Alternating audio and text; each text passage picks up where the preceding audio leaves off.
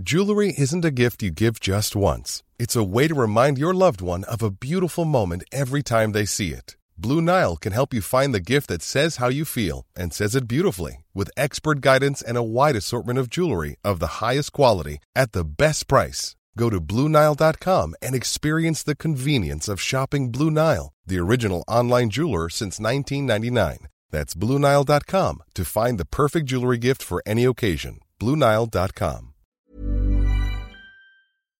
A healthy functioning democracy. That'd be pretty cool to have, wouldn't it? Because we are sorely lacking in that particular department right now. Now, one of the pillars of a proper functioning democracy would be a truly independent media which arms citizens with the facts about the world in which they live so they can make informed decisions about the future of their country, or indeed their local community for that matter. It would be about holding the powerful to account without fear or favour. Now, we just don't have that. Sorry, guys, to be brutal about it, but it's just not, not currently on offer. Maybe we'll be lucky.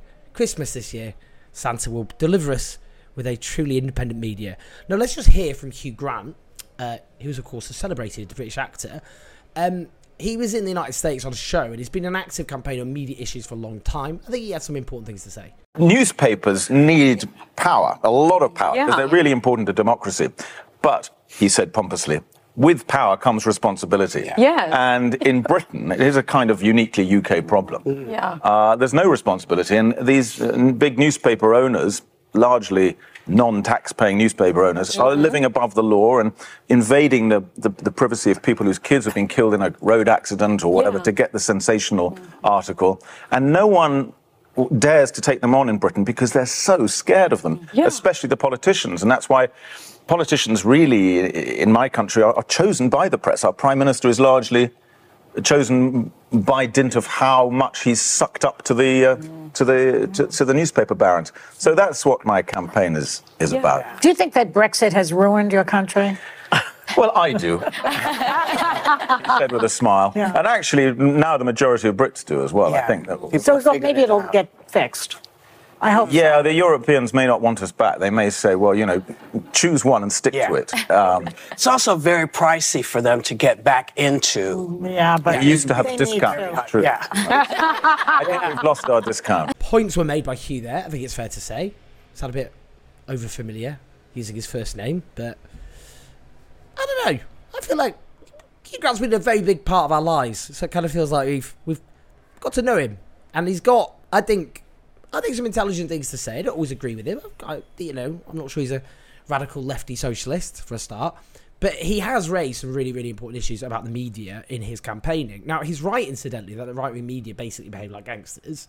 Anyone seen as a threat to their political or commercial objectives or tries to stand up to them in any way risks getting trashed, demonised, or indeed their lives being turned over.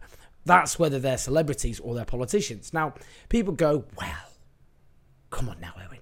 We've got a free press. They do what they want. They're not run by the government. And that's true. We're not North Korea. Not an ambitious place to start. Um, I often say that, but it's true. I mean, it's just, you know, this idea of the definition of a free press is as long as the government don't directly run the media, you know, I think it's such a low bar.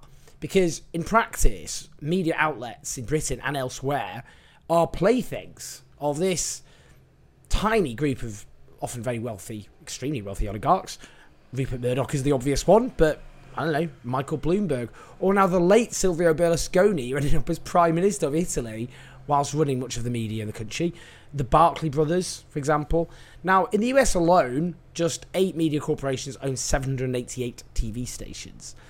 And obviously, owning kind of having such a near monopoly or such a large stranglehold over the means of information that is a way of buying and gaining political influence. I mean, actually, it's interesting because owning a newspaper does get direct access to politicians. Between 1988 and 2012, Murdoch met with senior politicians in Britain at least 113 times. Even after the phone hacking scandal, um, so in one nine month period alone, um, Murdoch met ministers or advisors at least 22 times. When Trump was president, Murdoch was ringing him on once a week. It's ridiculous. Now, obviously, these are rich people and they want to make money.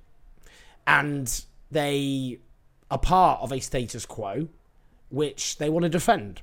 So obviously they've got a vested uh, interest in opposing policies, movements, politicians. even if they kind of modestly want to challenge the status quo from which these oligarchs um, benefit, um, you know, in which they thrive. So that's why politicians and movements who challenge it are often just crushed by media outlets. So even the when you get ideas and beliefs which are quite widespread in society, I mean, you know, the polling shows that in the US, uh, 57% of self-declared Democrats, tens of millions of Americans, have a positive view of socialism, but it's not like you get a load of socialist pundits reflecting those views on US TV channels or as columnists. Um, I mean, you know, in Britain, overwhelming, well, very large majorities of people support nationalisation of energy, of rail, of water, higher taxes on the rich. But how many newspapers, how many newspaper columnists are there advocating for those sorts of ideas, even though they're so widespread? Now, obviously, just because they're widespread in public opinion doesn't mean newspapers want to give them a platform because they are threatened by those ideas. Of course, that's the whole point. Planning for your next trip? Elevate your travel style with Quince. Quince has all the jet setting essentials you'll want for your next getaway, like European linen, premium luggage options, buttery soft Italian leather bags, and so much more. And it's all priced at 50 to 80% less than similar brands. Plus, Quince only works with factories that use safe and ethical manufacturing practices. Pack your bags with high-quality essentials you'll be wearing for vacations to come with Quince. Go to quince.com slash trip for free shipping and 365-day returns. Since 2013, Bombas has donated over 100 million socks, underwear, and T-shirts to those facing homelessness. If we counted those on air, this ad would last over 1,157 days. But if we counted the time it takes to make a donation possible, it would take just a few clicks. Because every time you make a purchase, Bombas donates an item to someone who needs it. Go to bombas.com slash ACAST and use code ACAST for 20% off your first purchase. That's bombas.com slash ACAST, code ACAST. Um, now, you also, I mean, well, I'm always interested in this kind of like the, the, how often the, there's a blurring of lines between those in power and many or too all too many senior journalists. I'm not just thinking of like I know examples of journalists being like godparents to the children of politicians or going on holiday or having sex with each other. Um, but also, I mean, just you know, you had one example. James Forsyth was the political editor of the Spectator magazine, a weekly columnist for the Times and formerly the Sun and the Mail on Sunday. Best man at his wedding was the now Prime Minister Rishi Sunak, um, who was then who became well, he was Conservative Chancellor Exchequer, of course, under under Boris Johnson. They're godparents to each other's kids. Um, his wife, Allegra Stratton, was a former BBC and ITV journalist, former Guardian columnist, I should say, not Guardian columnist, Guardian reporter.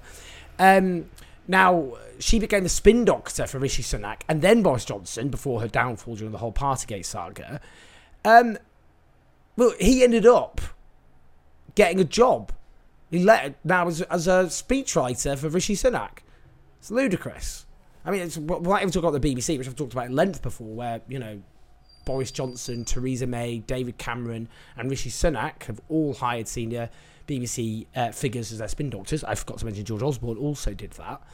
Um, so, you know, it's that closeness often. Um, and, you know, you can see it in Britain. The editorial stance of most newspapers is very right wing in an aggressive way. They aggressively support the Conservative Party, particularly in elections, um, and, you know, use that to try and monster uh, Labour.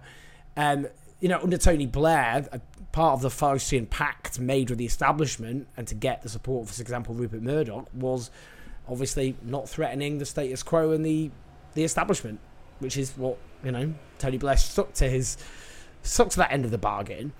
Mean, it's interesting too about the the social background of journalists because in Britain it's the second most socially exclusive um, profession after being a doctor. That was a government study that found that. Um, the number of people of colour working in journalism, 8% compared to 12% of the wider labour force. Working class representation uh, fell to a record low um, recently. Astonishing 84% of journalists from higher socioeconomic backgrounds, 16% from low or middle. Um, and then you've got, you know, lack of female representation, particularly as you get to more senior positions. But, you know, one study found a quarter British front page stories in a randomly selected time frame were written by by women, so three quarters by men. There's also, you know, the fact that newspaper advertising revenues in collapse has thrown traditional media outlets into crisis, um, and that's men with more people wanting to be journalists than ever. Um, that precariousness, but also ambition, is exploited by media outlets because journalists are scared that if they rock the boat, then they'll get fired, and that's the end of their career in the media. And that gives a whip hand to, to those at the top. Um, I just think it's what, you know examples of Richard Peppiatt, who worked for the Daily Star, who sensationally resigned many years ago, alleging that he was made to peddle anti-Muslim stories based on uh, untruths. Um, and and it's the crisis of the media is making it hard another way. I mean, you know, newspaper employment has fallen steeply. Um, in Britain, 228 local newspapers closed between 2005 and 2018. Number of regional journalists is um, estimated to have halved around six and a half thousand. That stops working class people becoming journalists because they often get experience on local newspapers and climb the ladder. Unpaid internships is another thing that makes it financially prohibitive because often journalists um, get their foot in the door through unpaid internships, often because they're friends or relatives of people who already work in the media. Um, but also, you have to work for free uh, to get that experience on your CV to get into the media. But obviously, most people can't afford to do that to live for free in London often, or to do expensive postgraduate qualifications in journalism, which most people can't afford to do. Um, but it's interesting as newspaper as you get the you know you get this people from gilded backgrounds as journalists, relatively speaking. Um, but as also the number of journalists declines, um, PR, public relations, increases. What PR does is manipulate public perceptions and attitudes on behalf of wealthy clients. It's exploded in size. So the financial worth of PR um, jumped from 2013 from 9.6 billion to 14 billion three years later, and the workforce in that period went from 62,000 to 86,000. So you have fewer journalists and fewer PR people who are kind of trying to manipulate public opinion.